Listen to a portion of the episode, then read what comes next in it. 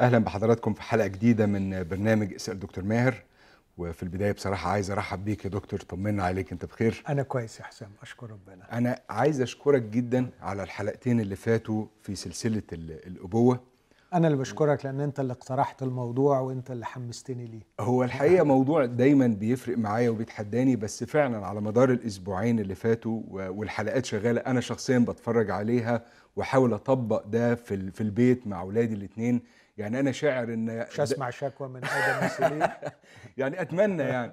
بس على مدار الأسبوعين اللي فاتوا فعلا الحلقتين آه، خلقوا عندي حالة. يعني مش مجرد معلومات ولكن آه، دخلوني في المود كده شوية بتاع إني أهتم أكتر بتحمل مسؤولية دوري آه، كأب. فأنا فعلا عايز أشكرك جدا على شكرا. الحلقتين اللي فاتوا و... وأتمنى إنه ربنا يرتب لينا الوقت اللي جاي. نحاول نكمل في تناولنا في ال- في الموضوع ده وهو موضوع كبير. أكيد. ولما الواحد بيدخل فيه بجد بيلاقي إنه آه، ده في في زوايا كتير قوي محتاجة صحيح. تضغط. بس عايز أبتدي يمكن بخطوة سنة ورا كده وأنا آه، آه، باخد من الحلقتين اللي فاتوا. إحنا سمينا السلسلة دي سلسلة أزمة الأبوة. كلمة أزمة دايما بالنسبة لنا معناها إنه في يعني إيه مصيبة سودة حل علينا. هل هل هو ده اللي إحنا عايزين نقوله؟ هل هو ده المعنى اللي حضرتك بتتبناه لكلمة أزمة ولا كطبيب نفسي كلمة أزمة أو كلمة crisis دي بالنسبة لك ليها أي دلالات أخرى غير إن هي مجرد مصيبة يعني يعني. يعني هو في اللغة العربية وفي اللغة الإنجليزية سواء كلمة أزمة أو crisis الاثنين ليهم آه، معنى مزدوج فمعنى المصيبة موجود. آه، يعني خصوصا مثلا في الطب فإحنا بنستعمل كلمة أزمة قلبية مم. أو إن الرئة دخلت في أزمة مثلا في crisis بنقصد إنه في لا في مصيبة في حاجة كبيرة حصلت آه، بس مش ده المعنى الشائع في علم النفس أو الناحية النفسية okay في الناحية النفسية لما نقول مثلا adolescence crisis. آه، أزمة المراهقة مثلا أو identity crisis أزمة الهوية آه، ما بنبقاش بنقصد مصيبة إطلاقا مم. لكن بنقصد تحدي ضاغط يحتاج إلى آه، تدخل آه،. أو سؤال ملح يحتاج إلى إجابة. فبنشوف الأزمة هنا بمفهوم إيجابي شوية. إنه بالعكس دي هتدينا فرصة إن إحنا نطور من أنفسنا ونكتسب خبرة جديدة في عبور هذه الأزمة أو الجواب عن هذا السؤال أو في حل هذه المشكلة. وأعتقد ده يمشي مع اللغة العربية أكتر.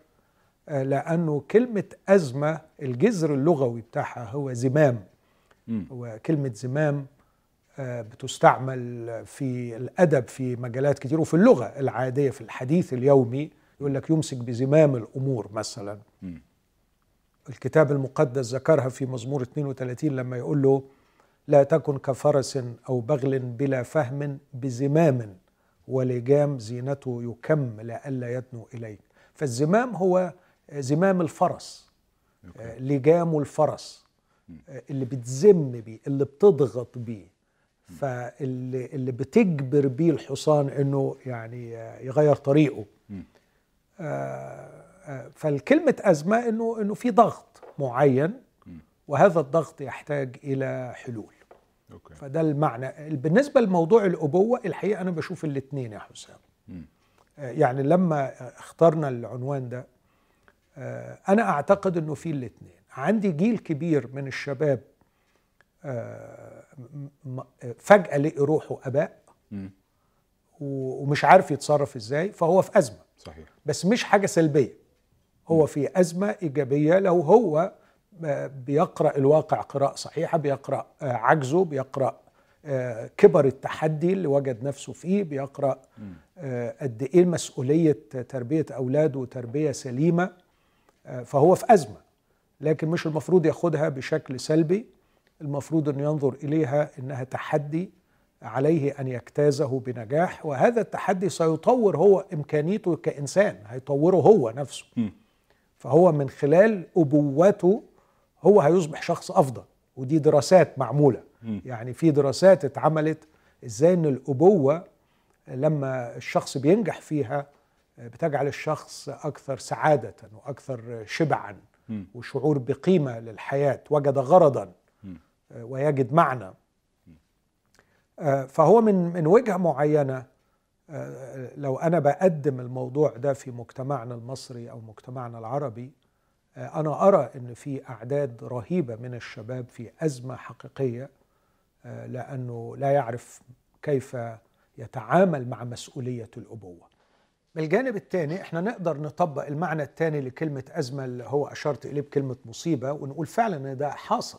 مم. فأنا بدون مبالغة اطلاقا ما من مرة أقعد مع مجموعة من أشخاص في يوم واحد إلا واحد أو أكثر منهم شاب أو شابة رجل أو امرأة إلا وأجد إنه في مشكلة نفسية مشكلة سلوكية مشكلة اجتماعية اضطراب في الشخصية أو مرض نفسي. اكتئاب أو قلق بسبب ايذاء تعرضوا ليه وهم أطفال من الأب أو إهمال الأب أو عدم قيام الأب بدوره. آه، فنحن في أزمة حقيقية لدرجة إنه بعض الأبحاث بتقول أو واحد من الدراسات يعني بيقول إنه سايكولوجيست مشهور بيقول إنه ربما لو عالجنا مشاكل الأبوة آه، لكان هذا بالنسبة لنا أعظم من اكتشاف علاج للسرطان. آه، من كتر الحالات اللي, اللي الناس بتشوفها ومن كتر الدراسات اللي معمولة. على آه، مشكلة الأبوة ونقصها. آه، مش بس بشوف بقى الآثار بتاعت عدم قيام الآباء بدورهم في في الأولاد. آه، امبارح بس مثلا كنت قاعد مع خادم جميل وعزيز وناجح في خدمته. ذكر لي قصة مرعبة وذكرها تحت ستار من الدموع. وبيقول لي وأنا عندي 8 سنين غلطت غلطة في القرية آه، كان عندنا حلقة في السقف أبويا علقني من رجليا فيها زي الذبيحة واو. وقعد يضرب فيا. وكان واحد صاحبه واقف جنبه آه، بيقول له تضرب فين؟ لا اضرب هنا ما تضربش واو. هنا هنا عظم هنا لحم لا. فده واقع مزري و- ومصيبة حقيقية. مم. ال- الخطر بقى اللي أكتر إنه أنا بشوف نوعية الآباء دي. يعني أنا ما زلت أرى يعني ده مش أجيال قديمة لكن أنا بشوف الآباء بشوف الآباء اللي بيأذوا أولادهم وبيدمروا أبنائهم. آه، يمكن آه، ما زال في القرى وبيحصل المأساة دي اللي ذكرها هذا الصديق العزيز. آه، لكن على المستوى مستوى القاهرة والأماكن ال- المتحضرة المفروض بنشوف نفس المآسي من الأب السكران اللي بيأذي بناته بنشوف الأب اللي بياخد مخدرات بنشوف الأب اللي بيدخل على المواقع الإباحية. وولاده بيكتشفوا بنشوف الأب اللي بيتخانق مع الأم فبينهار. واحدة من أغنى مدارس القاهرة الجديدة اتعمل فيها سيرفي على القلق عند الأطفال. وطلع 60 ف- 65% من الأولاد ال- القلق عندهم إن بابا يسيب ماما أو ماما تسيب بابا. مم. فالعيال عايشة مهددة انهار سقف الأمان. فآه يمكن تحضرنا وانتقلنا من القرى إلى المدن ومن المدن إلى الكومباوندز. وبقي الخيبة زي ما هي والمصيبة زي ما هي. اختلف شكل الدمار اللي الآباء بيسببوه للأولاد لكن المصيبة ما زالت قائمة. وأنا عايز أصرخ وأقول دي مصيبة. والآباء دول سيعطوا حسابا أمام الله عن ال- النعمة اللي ربنا أوجدها في إيديهم اللي هي الأطفال وأذوهم ودمروهم. فمن جانب أزمة يس هي أزمة لو أنا خدتها بالمفهوم النفسي إنها ضيقة تحتاج إلى مخرج سؤال يحتاج إلى حل تحدي يحتاج إلى تطوير لكي نتغلب. وده بالنسبة للجيل الشباب اللي لقي روحه آباء. وهي مصيبة أيضا بسبب الدمار اللي بشوفه في الأبناء وبسبب التدهور اللي بشوفه في عدم قيام الآباء بدورهم شكرا جدا يا دكتور. يعني أصلي فعلا إن السلسلة دي تبقى من ناحية بتسلط الضوء على المصيبة اللي إحنا فيها وعلى الناحية التانية فعلا تبقى بتساعد اللي قرر إن هو ياخد الأزمة دي بجدية زي ما حضرتك بتتكلم ويتعامل معاها على إن هي ممكن تكون محطة آه، يتطور بالظبط. بناء عليها ويطلع لقدام. ما يبقاش بس آه، نوع من أنواع آه، الرثاء للحال يعني أنا عندي حاجات كتير جدا عايز أتكلم فيها لكن مش عايز أقطع الخط اللي كان ابتدى من المرة اللي فاتت وحضرتك بتتكلم عن نظرية التعلق الآمن وحضرتك قدمت جون بولبي كمصدر ليها مش هو المصدر الوحيد صحيح. أو الشخص الوحيد اللي اتكلم عن نظرية التعلق لكن حضرتك قلت إن هو الأول. واخدت يعني أربع ملامح آه، لهذا التعلق الآمن بالأب. واتكلمنا عن الملمح الأول اللي هو حب القرب والملمح الثاني اللي هو آه، مرفأ الأمان. والنهاردة يعني أتمنى الوقت يسمح إن إحنا نغطي الملمحين التانيين. بس بصراحة قبل ما أدخل على الملمح الثالث في ختام الحلقة اللي فاتت وإحنا بنتكلم عن المرفأ الآمن حضرتك قلت إنه الأب بيمثل فعلا أو الحضن الأبوي هو اللي بيمثل ال- الملجأ في وسط عالم خطر جدا. وإنه آه، نظرة الطفل لحضن أبوه بتتكون على مدار خبرات وسنوات. فهو مطمن إن أبوه ده آه، متحمل مسؤوليته. لما الطفل بيتعرض لمشكلة أو مصيبة أو أزمة في المدرسة مثلا بيدخل وبيشتبك وبيطمنه إن هو ينفع إنه ينقذه من الورطة اللي هو متعرض فيها وبالتالي بيبقى عارف يدور على حضن أبوه ويلتجئ ليه عند الضرورة. لكن في الحقيقة مشكلتين آه، عايز أشارك حضرتك بيهم في حياتي الشخصية وأعتقد في حياة كثيرين بيمثلوها المشكلة الأولانية هي إن بعض الآباء شخصيتهم بتعوق عملية إن هو يدخل ويشتبك ويروح المدرسة وي وي ويدخل في آه، آه، أزمة. هو بطبيعة الحال مثلا انسحابي أو بطبيعة الحال بيخاف من المواجهات والصدمات. فلما الولد بيرجع له بم- بمصيبة في المدرسة بيبقى الأب هيتجنن عايز يساعد ابنه بس هو شخصيته مش مساعداه إنه يعمل حاجة كده.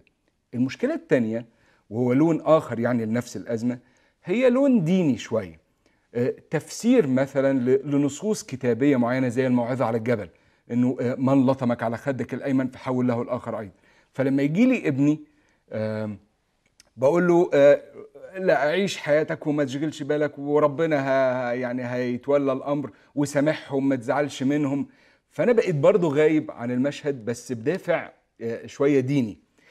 ال- المشكلتين دول أتخيل إنهم بيعوقوا عملية إن أنا آه، أساعد طفل إنه يكون نظرة عني إن أنا ممكن أبقى أ- أعمل إيه في حاجة زي كده؟ يعني خليني ألمس النقطتين دول على قد ما أقدر. آه، أنا أنا مسؤول كأب مسؤولية تامة أمام ابني عندما يكبر ومسؤولية تامة أمام الله إني أوفر الأمان لهذا الولد. مم. إذا أنا لم أوفر الأمان لهذا الولد آه، أعتقد أني آه، لا أستحق ولست جدير أن أكون أبا. أب يعني أمان. آه، توفير الأمان يا حسام للأطفال يتضمن آه، يعني أنشطة ومجالات كثيرة للغاية كثيرة للغاية الأب كبير ضخم. الأب عضليا وجسمانيا آه، غالبا وفي معظم الأحوال بيكون آه، بيدي شعور بالقوة عن الأم. بالنسبة للطفل فنمرة واحد مجرد أنه يكون متاح. فلو الباب خبط وبنرتبك بابا اللي بيروح يفتح. دي بتدي رسالة ما تقولش الهم بابا موجود. لو في خطر بابا موجود. لو في حاجة في البيت باظت.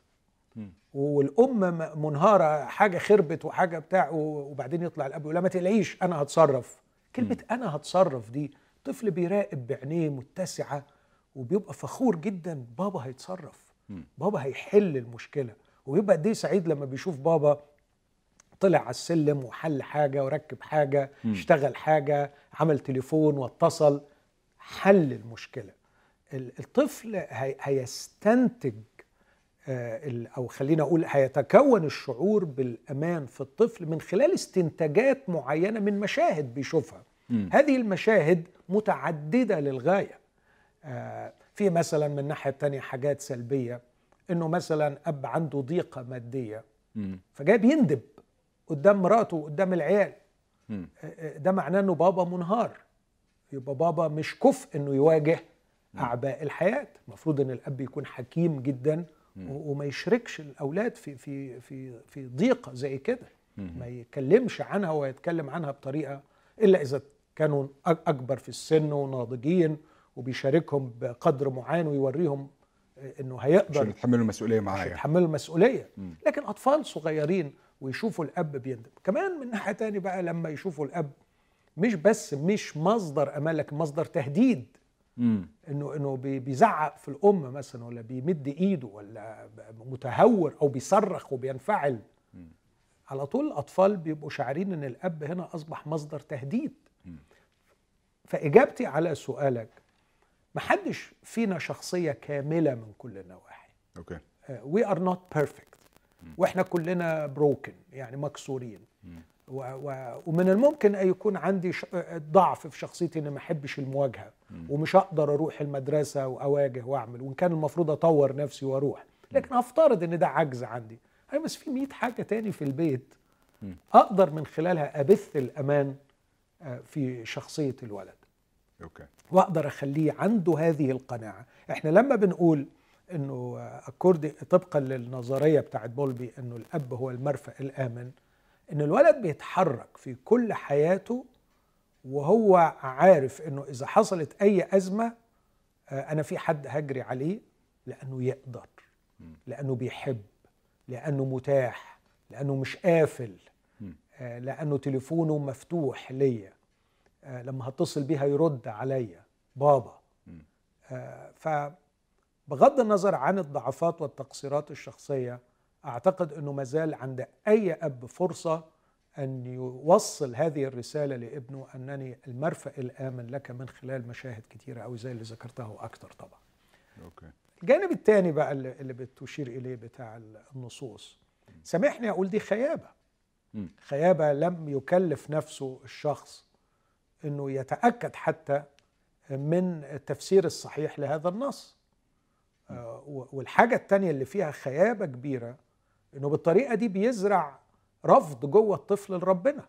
ربنا ده اللي عايزنا نبقى ملطشة وربنا ده اللي يعني ما يخليناش ناخد حقنا وربنا ده اللي يخليني قاعد طول الوقت مهدد ومتألم. أنا الحقيقة مش مش عايزه. ف يعني ببساطة لو هرد باختصار شديد على الموضوع ده. بالعكس النص ده على فكرة نص في منتهى الإيجابية. ده مش نص آه، يعني بيعلم السلبية مم. المسيح لما نفهم الآية دي في قرينتها وأنا في البرنامج ده أعتقد أكتر من مرة شرحتها إنه المسيح بيفترض إنك تلميذ لي آه، تعرف ما هو الغرض في هذه الحياة فأنت تسعى في طريقك بجرأة وبجسارة لكي تنجز الخير لكي تحقق قصد الله في حياتك. بس وأنت ماشي كابن من أبناء الملكوت كتلميذ في الملكوت هناك عدو يريد أن يعطلك. فبيلطشك على خدك الأيمن هل ستتوقف وتتحول القضية إلى قضية اللي ضربني وازاي اخد حقي ولا ستستمر متقدما لتحقيق هدفك مم. يعني المسيح نفسه طبعا آه، يعني هو اللي علم الكلام ده على فكرة ما طبقهوش حرفي لما اتلطم. لكن طبقه روحيا بشدة وهو ذاهب إلى الصليب مم. المسيح كان مش بس بيضرب على على خده ده اتضرب في كل حتة مم. لكنه إلى الوراء يقول عن نفسه كده في اشعيا بذلت ظهري للضاربين وخداي للناتفين وجهي عن العار والبصق لم استر. لما المسيح يقول أنا لم استر وجهي عن العار والبصق هو نفس المفهوم اللي بيقول حول له الآخر أيضا ما كانش موقف سلبي لكن في طريق إنجاز الأمور العظيمة ستتعرض إلى آه، حروب جانبية وقضايا. هل هتضيع وقتك فيها؟ ولا هتواصل السعي والجهاد؟ فده المفهوم بتاع. آه، متى خمسة صعب جدا آخد من ال- النص ده وأقول يا ابني معلش آه، إحنا نسامح وما نطالبش بحقنا. مفيش المفهوم ده في الكتاب. فحول له الآخر أيضا مش معناها روح وعيط على جنب. اطلاقا. يعني دي وكأنها دعوة للمواجهة. يعني ما تمشيش. حول له كمل. كمل في طريقك. آه. كمل في طريقك. اوعى تخلي الألام والمضايقات من الناس تعطلك عن تحقيق الهدف اللي انت آه، تسعى إليه. منتهى الإيجابية. هل أحيانا ممكن نكون كآباء بنستخدم أعذار زي آه، تفسير معين لنص؟ أو آه، عذر زي إن أنا عارف إن شخصيتي مش شخصية آه، واحد بيدخل في مواجهات. علشان أتنحى يعني عن دوري كأب ولا فعلا دي بتبقى حاجات صادقة حقيقية؟ يعني حضرتك قلت في شخصية فعلا ممكن تكون مش بتقدر تعمل حاجة زي كده. هل ده هو الغالب؟ ولا عاده بنميل لإن إحنا آه، نعذر نفسنا في إن إحنا مش رايحين المدرسة ومش هندخل في المواجهة علشان الكتاب بيقول كده أو علشان أنا عارف إن أنا مش كويس في المواجهات؟ أقول نقطتين آه، في أشخاص متعتهم يواجهوا وفي أشخاص جحيمهم إن هم يواجهه مم. آه، دايما بقول أنا شخصيا عندي مشكلة كبيرة جدا إن أنا ما بعرفش أرسم. آه، فكنت دايما يعني في الرسم حصة الرسم دي أسخف حصة بالنسبة لي ومعاناة شديدة جدا آه. لأني ما بعرفش أرسم بس لازم أتعلم الرسم. عشان أنجح في امتحان صح ففي حاجات ما بنبقاش متفوقين فيها لكن لازم نعملها. فمش معنى إن شخصيتك مش من الهواة هذا الشيء إنك ما تدربش نفسك وتطور روحك حتة صغيرة في الجانب ده. آه هيبقى صعب عليك لكن لابد إنك تطور نفسك فيه. الحاجة الثانية بقى طالما إنك اخترت أن تكون ابا هيئ نفسك إنك ستفعل اشياء مضادة لطبيعتك وأشياء ليست مع شخصياتك. وأشياء أنت مش حاببها. يعني اللي, اللي بيحب النوم مثلا والنوم بالنسبة له شيء مقدس جدا. لازم هتتخلى عن النوم في أوقات كتير قوي. خصوصا لما يكون بيبي جديد وما بينامش. آه، لما تكون أنت مش بتحب إنك آه، آه، يعني تذاكر للولد مواد اجتماعية. بس لازم تذاكر مواد اجتماعية للولد. فإذا أنت اخترت إنك تكون أب عليك أن تودع فكرة إنك هتعيش كما تحب. ستعيش كما يمليه الواجب عليك واجب الأبوة. يعني أتخيل إن أغلبنا بيبقى نفسه في حلم الاستقرار والهدوء ولما بيتجوز يعني حضرتك الحلقة اللي فاتت كنت بتسأل هو أنت اتجوزت ليه؟ عادة الكلمة اللي مرتبطه بموضوع الجواز آه، الاستقرار. أنا بتجوز عشان أستقر بقى. لما بيجي الأولاد في المشهد الاستقرار ده فعلا آه، بيودع بلا رجعة يعني. آه، هل إحنا مدعوين إن إحنا نعيش الحياة في, في التوتر ده؟ يعني هل التوتر ده شيء صحي ينفع انه يبنيني؟ ولا دايما المفروض فعلا أحاول آه، أتخلص منه فبحاول ألتمس للأعذار؟ هل محتاج اتصالح مع فكرة التوتر؟ آه طبعا. آه، أتصالح ونتصالح مع التوتر وأقبله لأنه ما فيش حاجة عدلة عملتها في حياتي إلا وكانت مرتبطة بالتوتر. مم. عشان آخد بكالوريوس طب عشت سبع سنين في توتر.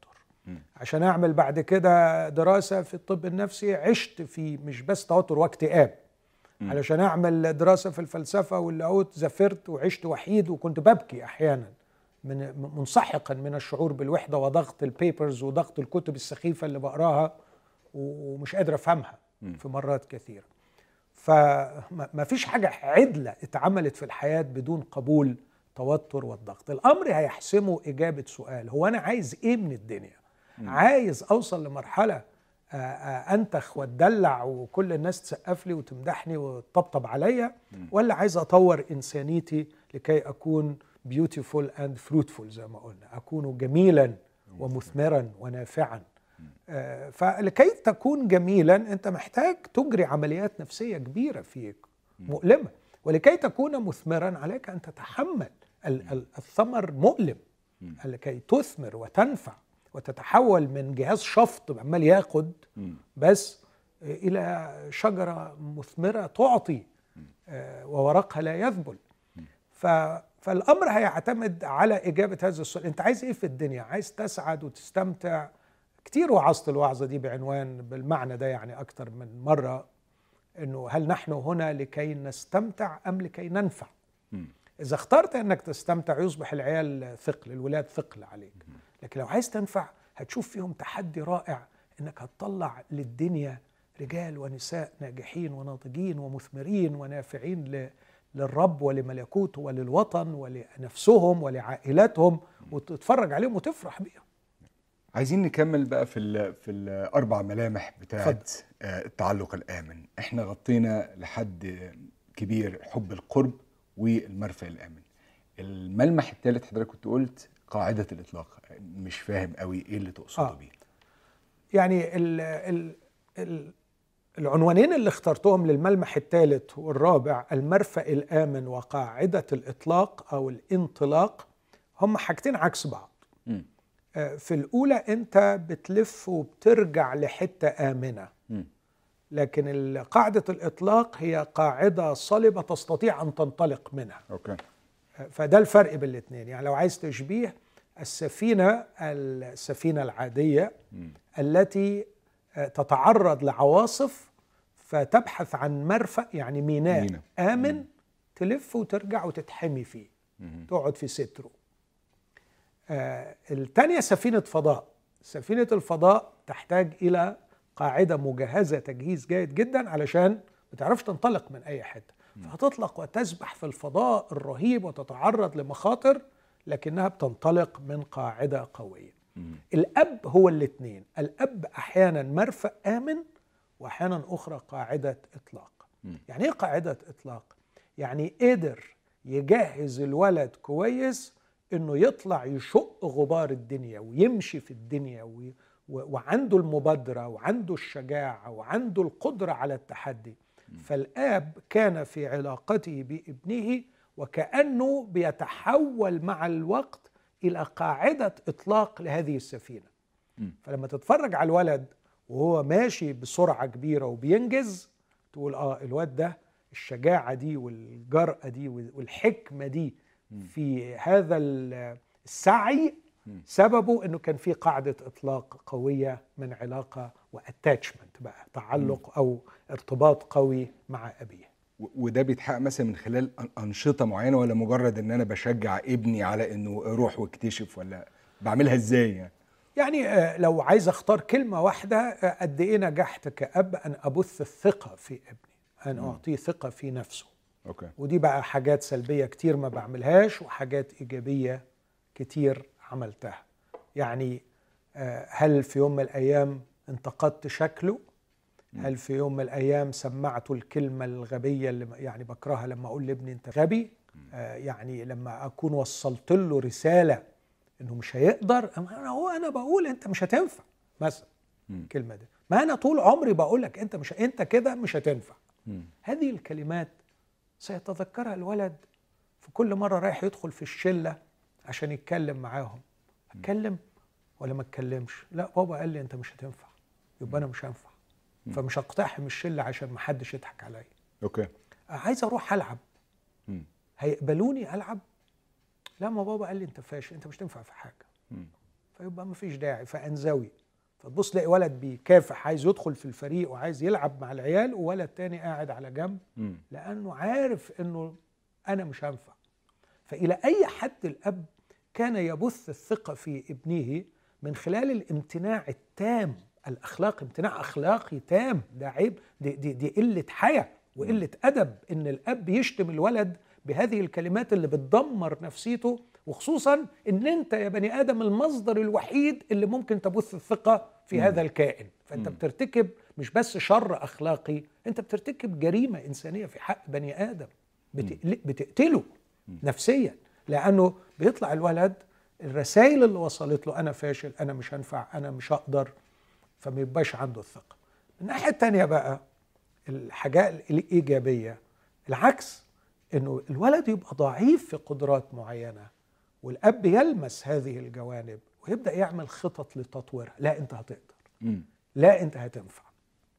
لا هت... لا لازم أعلمك العوم. لا لازم أعلمك ركوب العجل. لا لازم أخدك و... وتتعلم تركب المواصلات. يعني أتذكر إني تنبهت في وقت من الأوقات إن أولادي. ما بيتحركوش غير معانا بالسيارة أو بالباص Yes. بتاع المدرسة أو بتاع. اكتشفت إن دي مصيبة. فخدت ابني ونزلت في اسكندرية ورحنا ركبنا الترام. مم. وقلت له إزاي نمشي في الشارع؟ إزاي نقف على المحطة؟ إزاي ندفع التذكرة؟ إزاي يبقى معانا فكه علشان لما يجي الكمساري نديله فيركب الترام ويقعد وسط الناس ويتعلم. يعني تبث فيه الثقة وتعلمه أنه قادر على مواجهة الحياة. سواء في احتياجاتها البسيطة أو احتياجاتها الضخمة. بالطريقة دي آه، الولد خلاص بيكتسب هذه الثقة وبعد كده في حاجات أنا مش هكون معاه فيها آه، وم- ومعلمتوش حاجة بخصوصها لكن عنده الثقة الكافية أن يبادر وأن ينطلق. أوكي. ف- ففي حاجات أنا بشكل ما بكلمات جارحة بستخدمها ممكن آه، أحرم الولد ده من الشعور بالثقة بل بالعكس أهز ثقته في نفسه جدا. وعلى الناحية الثانية في حاجات إيجابية محتاج صح. أعملها علشان أزود ثقته في نفسه فيقدر ينطلق في هذا العالم وهو عنده الشجاعة الكافية إن هو يعمل كده. تمام. عندي سؤال بخصوص الحاجات السلبية. أحيان كتيرة آباء بيستخدموا كلمات زي فاشل وغبي. ساعات طبعا بيبقى يعني آه، نبعا عن عصبية أو انفعال في اللحظة ولكن بيبقى فاكر انه هو بيعمل كده علشان يستوقف الولد. يعني إيه؟ الحركات دي بيبقى عايز يقول له الحركات دي حركات فاشلين. التصرفات دي تصرفات ناس اغبياء مش دايما بيبقى قصده إنه أنت غبي أو أنت مع إن هي دي الكلمة اللي اتقالت. آه، فالحقيقة الكلمة دي بقت على لساننا طول الوقت بنعبر بيها عن آه كلام كتير عايزين نقوله. عايز ألخصه في كلمة واحدة أنت فاشل. هل الولد بيتعامل مع الكلمة دي بجدية للدرجة اللي حضرتك بتتكلم عليه يعني انت بتتكلم انه مش عارف يدخل آه، يلعب مع اصحابه علشان أبوه قال له إن انت يعني هل للدرجة دي الكلمة بتاعت بابا دي هي آه، بتفضل تطاردني جوايا؟ ولا زي ما ناس كتير في كل العالم بيقولوا إن أنا فاشل؟ يعني اشمعنى كلمة بابا هي اللي هي اللي فرقت قوي كده؟ أوكي. يعني اولا يا حسام التحليل اللي أنت عملته إنه ده كان بسبب عصبية الأب وإنه هو يقصد إن دي أخلاق الفاشلين وإنه وإنه, وإنه الطفل يجيب منين العقل التحليلي ده عشان يح- يعمل الاستنتاج الرهيب اللي أنت استنتجته ده؟ مستحيل الطفل يعمل كده. الحاجة الثانية القواعد الفلسفية العلمية اللي درسناها بتقول أن الإنسان منتج لغوي. منتج لغوي. اللغة تصنعنا. واحد تاني قال عبارة رهيبة. اي ثينك إنه يمكن مارتن هايدجر قال اللغة تتكلمنا ولسنا نحن الذين نتكلم اللغة. اللغة تتكلمنا. لو اللغة اللي جات في ذهني أبويا اللي هو أكبر مصدر عارفني والأثوريتي السلطة اللي عندي اللي هي أعلى سلطة في البيت أنا بعرفها بيقول لي أنت فاشل. هذه اللغة ستتكلمني. هذه الكلمة ستنطقني. فتنطقني فشلا وراء فشل وراء فشل مم. لأنه أنا خلاص اتبرمجت على إني فاشل. حتى تعرف الأولاد دول يعني أنا شفت آه، مرة ما انساش القصة دي دكتور أنا من وجهة نظري إنه يعني ذكي جدا والحقيقة بينجح في شغله. بس دايما مكسور ودايما عايز زقة علشان يتحرك لقدام ودايما كان بيبقى في حدود معينة مستحيل يعديها رغم إن أنا مقتنع إن مستوى ذكائه وإمكانياته تمكنه أن يكون في أول الصفوف. فكنت بعاني معاه كتير علشان أزقه حتى من الناحية الروحية. يا ابني اطلع للمقدمة يا ابني اطلع للمقدمة. ولغاية النهارده ما طلعش للمقدمة. الشخص ده حكى لي حكاية أنا ما انساهاش بس دي ما كانتش الحقيقة من أبوه كانت من أمه. لكن نفس التأثير طبعا من الأب أو الأم. بس الأب أحيانا في فترات معينة من من عمر الطفل بيبقى هو اللي ليه ال- السلطة الأكبر في عينين الطفل. آه، فكان الولد بي بيجيب مثلا 90% فيرجع فرحان جدا إنه جاب 90 فأمه تقول له خيبتك. فالولد كافح وجاب 95 أمه قالت له خيبتك. وبعدين في يوم جاب 98 وأمه قالت له خيبتك. ليه ما جبتش ال 100% في يوم من الأيام الولد ده جاب 100% وبيقول لي كده كان أسعد يوم في حياتي لأني رايح البيت وأنا في غاية السعادة لأني جبت ال 100% فمستني بقى يعمل لأمه المفاجأة ويشوف مفاجأة منها بقى. تغير. فبيقول لها ماما حذري أنا جبت إيه؟ كام؟ قال- قالت له لها جبت 100% بصت كده وسكتت واحتارت شوية بعدين قالت له في حد تاني في الفصل جاب 100% بص السؤال يعني ملهاش آخر. ملهاش آخر. لك أن تتخيل خلاص هو عرف إنه مش هيطلع قدام مش هيبقى الأول ابدا مش هيجي لقدام. فكانت النتيجة إن الولد دايما متقهقر واللغة صنعته كلمة خيبتك صنعته. وده اللي المفروض إن الآباء يكونوا مرتعبين من استعماله. فبالرغم من إنه في النهاية برضو كل سنة كان بيتطور دراسيا في نتيجته عن اللي فاتت إلا إن هو نفسيا آه، هو اتطور دراسيا خلاص هو ورا. خلاص. هو اتطور دراسيا. لكن الحياة مش مجرد دراسة. هتبقى دكتور بس على فكرة وانت دكتور اللي هينفعك هو قدراتك الاجتماعية وال- والتفاعل الاجتماعي مع الناس وقدرتك على آه، كسب الناس وعلى فهم الناس هذه القدرات الاجتماعية تم شللها. بسبب الشعور بالعجز إن أنا خايب ومش هينفع أوكي آه عندي سؤال بقى عن الجانب الإيجابي وحضرتك بتقول إنه آه محتاجين ندي مساحة بقى لاولادنا إن هم يكتشفوا العالم. وبصراحة الزمن اللي إحنا عايشين فيه مش قادر يعني مش قادر ما أفكرش في المخاطر اللي ممكن تبقى بتواجه ولادنا. يعني أفتكر وأنا صغير ويعني مثلا في التسعينات يعني وأواخر الثمانينات كنت من وأنا صغير بقى فعلا بابا كان بيديني فلوس أركب التروماي وأوصل بيها للنادي وأروح لوحدي. أنا ما أجسرش إن أنا أعمل كده دلوقتي مع مع أولادي. بالكتير فعلا ممكن أعمل اللي حضرتك بتقوله إن أنا أفرجهم على الموضوع بيتعمل إزاي. آه بس أنا فرجت عشان هو يعمله لوحده أنا دي. بقى يعني إيه بصعوبة شديدة نعرف نعمل حاجة زي كده. مش عارف علشان الدنيا زحمة ولا علشان إحنا خايفين بزيادة. يعني هل إحنا مبررين في خوفنا المبالغ فيه؟ يمكن يمكن. على أولادنا في إنه آه، انزل اشتري ده أو روح أنت المشوار ده لوحدك.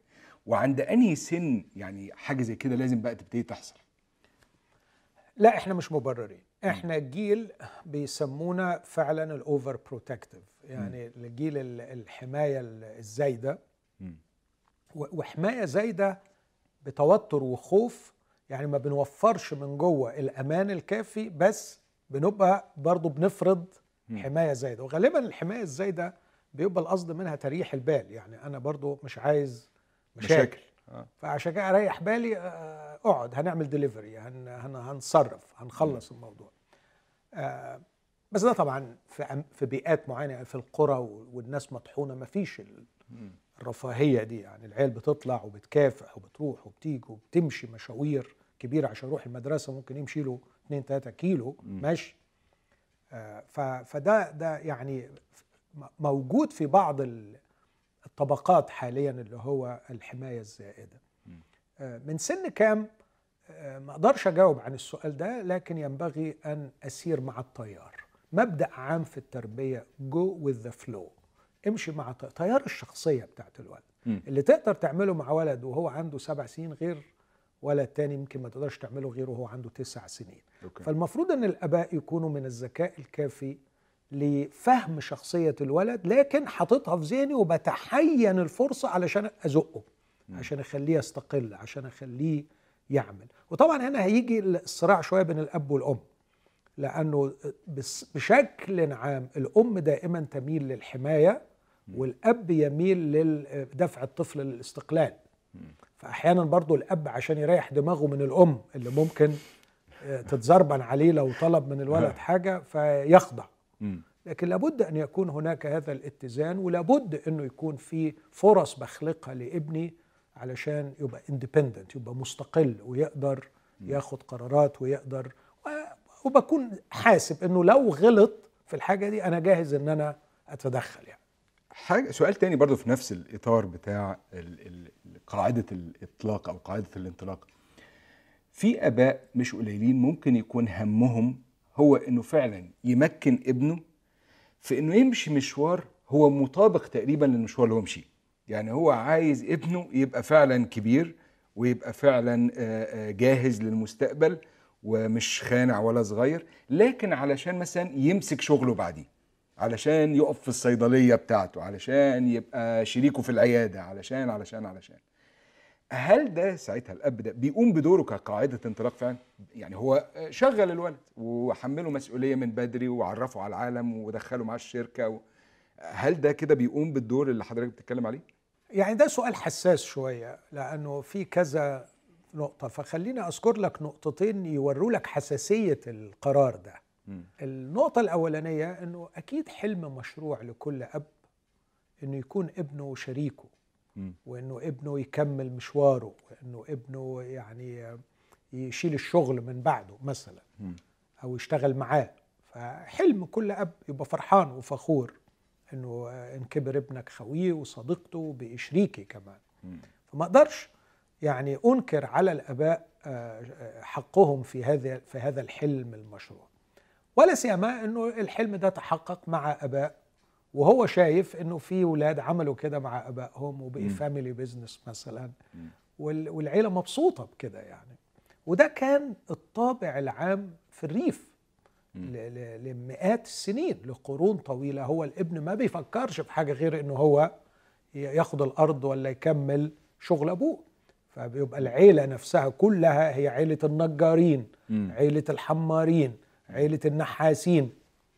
فده كان ال- الطابع العام. لكن علينا إن إحنا هنا بقى أقول ليه النقطة دي حساسة؟ ده حلم مشروع لكن يقاوم هذا الحلم بطابع الأيام اللي إحنا فيها. إحنا في وضع دلوقتي مختلف تماما والولاد عايشين online most of the time معظم الوقت عايشين على الإنترنت. نوع التعليم اختلف أنواع الأشغال اختلفت. في أنواع أشغال ما كانش ليها وجود في الحياة من 20 سنة. مثلا. آه يعني آه، دلوقتي بقيت هي اللي اللي سائده مثلا صناعة الإنترنت وال- والبرمجيات بكل القصص بتاعتها. من 30 سنة كان الكلام ده يعني النهارده معظم الولاد شغالين في نظم المعلومات والديجيتال وورلد يعني العالم الرقمي. آه، مثلا آه، برضو الأشغال معينة فرضت وجودها بقوة في صناعة الإنترتينمنت التسلية. مم. وفي أشغال غريبة وعجيبة. فبقي الأولاد معرضين لإغراءات مختلفة بيشوفوا إنها تناسب إمكانياتهم أكتر. والمفروض من وجهة نظري يعني إن الأباء آه، ما يكونوش بيحلموا بصناعة إمبراطوريات خالدة مم. ويخلدوا أسماءهم في الأرض. آه، لكن يكون بيفكر في صناعة إنسان ناجح أكتر من شركة ناجحة. أوكي. فيا فرحتي إن أنا يعني استمرت الشركة بس أنا ضغطت على ابني وسحقت شخصيته وخليته يعمل حاجة هو مش حاببها. آه ويل أنا هم- هموت مستريح إني سلمته الشركة بس بعديها هو الولد نفسه هيفشل في الشركة. فده جانب. على الجانب الثاني بقى ممكن أشوف ال- المشكلة دي من ناحية الولد نفسه مش من ناحية الأب و- وصراع الأب. مع حلمه المشروع ومع اختلاف وتغير سوق العمل لكن الولد نفسه و- ومسألة أزمة الهوية. آه، أزمة الهوية قضية مهمة جدا وهي أزمة الهوية طوال فترة المراهقة والمفروض طبقا لإريك إريكسون وجيمس مارسيا أنه يطلع الولد منها بدخوله العشرينات. أوكي. يكون عدى أزمة الهوية. الحقيقة مرات الولاد اللي بيخضعوا للشغل مع أبائهم بيكون عندهم مشكلة في الهوية بتاعتهم مشكلة في حل أزمة الهوية يعني بيحلوها غلط. مم. وبيطلعوا شخصيات إلى حد ما مش سوية قوي آه، وبيعانوا بعد كده. آه، فطبقا لجيمس مارسيا من الممكن إن يكون خضوع الولد. آه، بيسميها نوع من لو تحب ممكن نتكلم أكتر عن نظرية جيمس مارسيا لكن إنه بيسميها foreclosure identity الهوية المرهونة. فالواد راح رهن هويته الشخصية. وخد هوية من أبوه. okay. فسيعيش في جلباب أبيه بقى خلاص. ليه بقى عمل كده؟ لأنه الواد ما مش عايز وجع دماغ ولأنه عنده خوف إنه يطلع ويستكشف الدنيا. فاللي تعرفه أحسن من اللي ما تعرفوش. آه يا حبيبي بس مش يمكن عندك إمكانيات ومواهب تخليك تجرب حاجة تانية؟ مش يمكن في حاجات تانية في الدنيا ممكن تشوفها يقول لك أنا خليني كده في في الم- المتاح أو هيجيب لي دخل وأعيش. فتطلع الشخصية في النهاية شخصية مقفولة. والاخطر بقى إنه هيبدأ يطبق نفس ال- ال- الفكر ده أو المنهج ده مش الفكر المنهج ده في قضايا أخرى مثلا زي القضايا الروحية زي القضايا الدينية. إنه خلاص خليك بقى امشي زي ما أهلك مشوا المعتقدات ما تفحصهاش ما, ما أنت خلاص بتاخد كل حاجة من بتستلمها جاهزة وبترهن حقك أنت في أن تبحث وأن تختار لنفسك. فمن الممكن إنه يكون فيها مش بس مشكلة من ناحية الأب نفسه لكن ممكن تكون مؤذية للولد.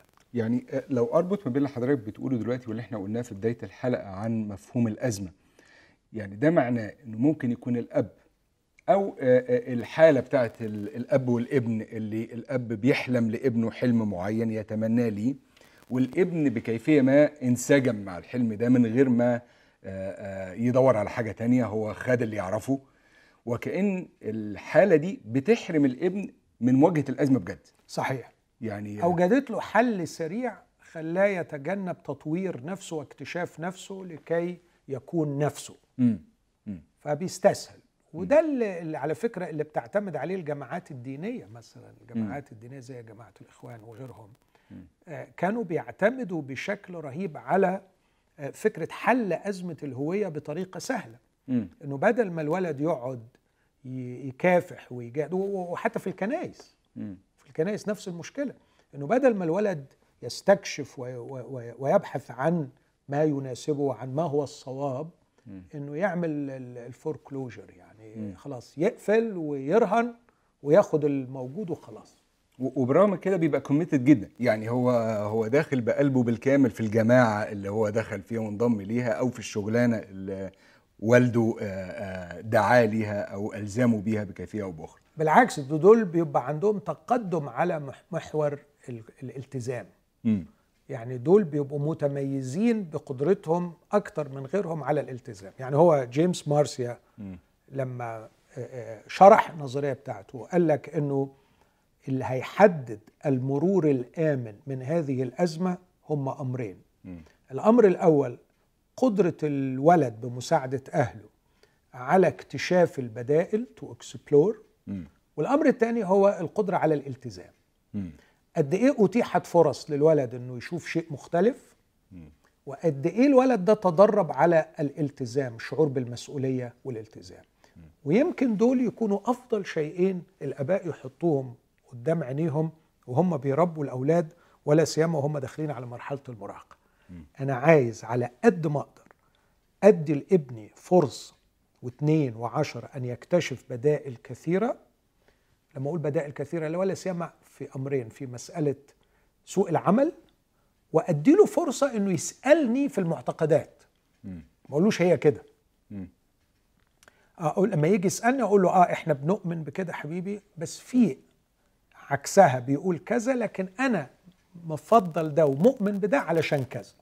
فبشرح له وطبعا ده هيخلق مجالات للنقاش كتير قوي المفروض إن الآباء يكونوا جاهزين ليها فإن أنا بساعد الولد على الاستكشاف للبدائل لكن كمان آه، بعلمه وبلزمه وبدربه على تحمل المسؤولية. تحمل المسؤولية في حاجات كتير قوي تحمل المسؤولية في المصروف اللي بيصرفه. تحمل المسؤولية في أوضته. تحمل المسؤولية في مذاكرته. إنه يتعلم الكوميتمنت أو تحمل المسؤولية. طبقا للمتغيرين دول أو المحورين دول قال لك هيطلع حاجة من أربعة. على محور الالتزام آه، يعني من الممكن انه يبقى ضعيف في الالتزام لكن لو هو ضعيف في الالتزام وضعيف في الاستكشاف ده يعني أسوأ الأنواع وده يبقى ديفيوز يسميه مشتت. اللي هو عايز تطلع يا حبيبي أي حاجة. طب أنت بتحلم بإيه؟ كله كويس. طب عملت إيه علشان تعرف أنت نفسك تبقى إيه؟ ما حاجة. أي حاجة. هو بيتفرج على نتفليكس هو قاعد بيتفرج على ال TV هو قاعد بيقزقز لب وقاعد بياكل وقاعد بيشرب ويخرج مع أصحابه ويتبسط وبتاع. طب حبيبي أنت ليه مسيحي؟ عشان أهلي مسيحيين. طب أنت سألت روحك أي سؤال مسيحي؟ ليه أسأل وأتعب نفسي يعني؟ فده تخيل بقى ده هيطلع للدنيا إزاي. فلا لا في التزام ولا في آه، استكشاف لبدائل. بالظبط. okay. في تاني بيبقى برضه عنده ضعف الالتزام ما تقدرش تحمله مسؤولية بس الحقيقة لا يكف عن استكشاف البدائل. فده بيسميه الموراتوريوس. آه، أو الحالة اسمها الموراتوريوم. إنه دايما باحث ودايما بيدور ودايما شغال بدماغه وعايز يشوف وعايز يشوف لكن ضعيف على محور الالتزام. فده في النهاية بيوصل بس بيوصل متأخر وهو بيتغلب وبيغلب أهله. شاطرين على محور الالتزام بقى نوعين. نوع الكويس قوي اللي هو بيسميه achieved identity لو هو كمان كويس على الاستكشاف. فده بيستكشف أكتر وكمان بيعرف يلتزم. دي الهوية المحققة لما يبقى مستكشف البدائل وعنده درجة عالية من الالتزام. بالظبط. وده أوكي. ده الحلم اللي كلنا نتمنى إن إحنا نطلع أولادنا فيه. مم. إنه على ما يعدي مرحلة المراهقة على ما يدخل العشرينات يكون الولد ده تميز بالأمرين دول. هو عارف ولو بنسبة 70 80% يعني مم. عارف هو عايز إيه. وما عنديش مانع على فكرة بعد خمس سنين الاتشيف ده يغير. مم. بس هو بيعرف هو عايز إيه. وكمان والأهم طب أنت عايز ده؟ إيه اللي أنت عملته علشان تحقق ده؟ مم. هل بتذاكر كويس؟ هل بتدخل تعمل سيرش كويس عشان تفهم حقيقة الأمر ده؟ نفسك تحقق كده. إيه المانع إنك تطلع تشتغل في الصيف وتجيب فلوس عشان تعمل. فين ال commitment فين الالتزام علشان تحقق الكلام ده. فده لو هو يعني عنده مستوى الالتزام جيد وكمان مستوى الاستكشاف جيد ده أفضل نوع. في بقى اللي بيبقى عنده الالتزام جيد بس ما عندوش رغبة في الاستكشاف. ده اللي إحنا بدأنا بيه ال foreclosure. اللي هو بقى مقفول. فده غلبان وبيبقى فعلا closed mind ودول بيجوا لي كتير مكتئبين بعد شوية. الحياة ملهاش طعم الحياة ملهاش معنى. اللي هو ماشي في طريق اترسم له هو ما يعرفش غيره. فبيصاب بحاله من الملل وال- والفتور. ما بيبقاش مبتكر ولا مبدع ولا عنده استعداد إنه يجدد ويطور لكن بيبقى دايما كده يعني ماشي جنب الحيطة وعايز بس تخلص وخلاص. رغم عنده التزام ما بيأثرش الراجل.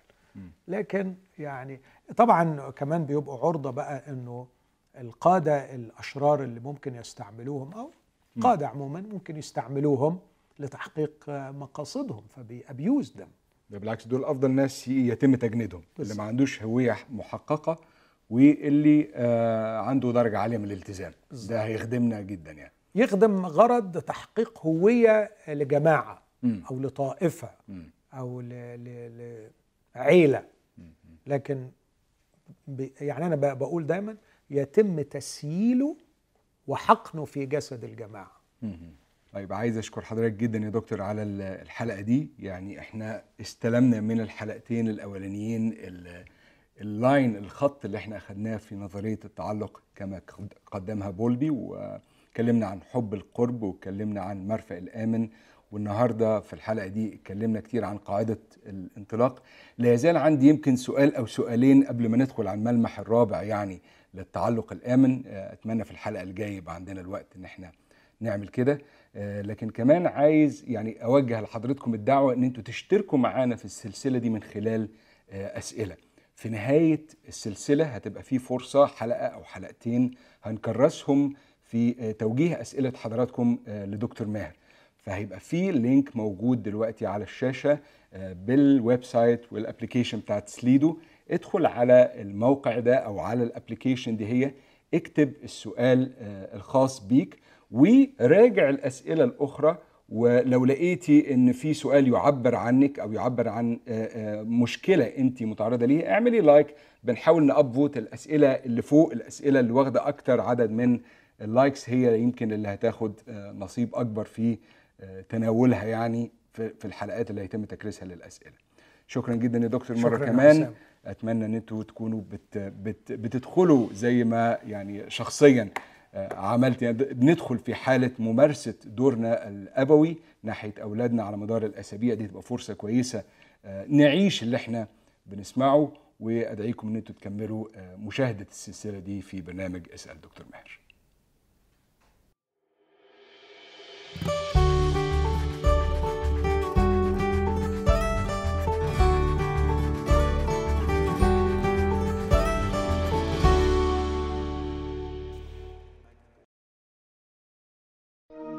لمشاهدة المزيد من الحلقات زوروا سات 7 بلاس.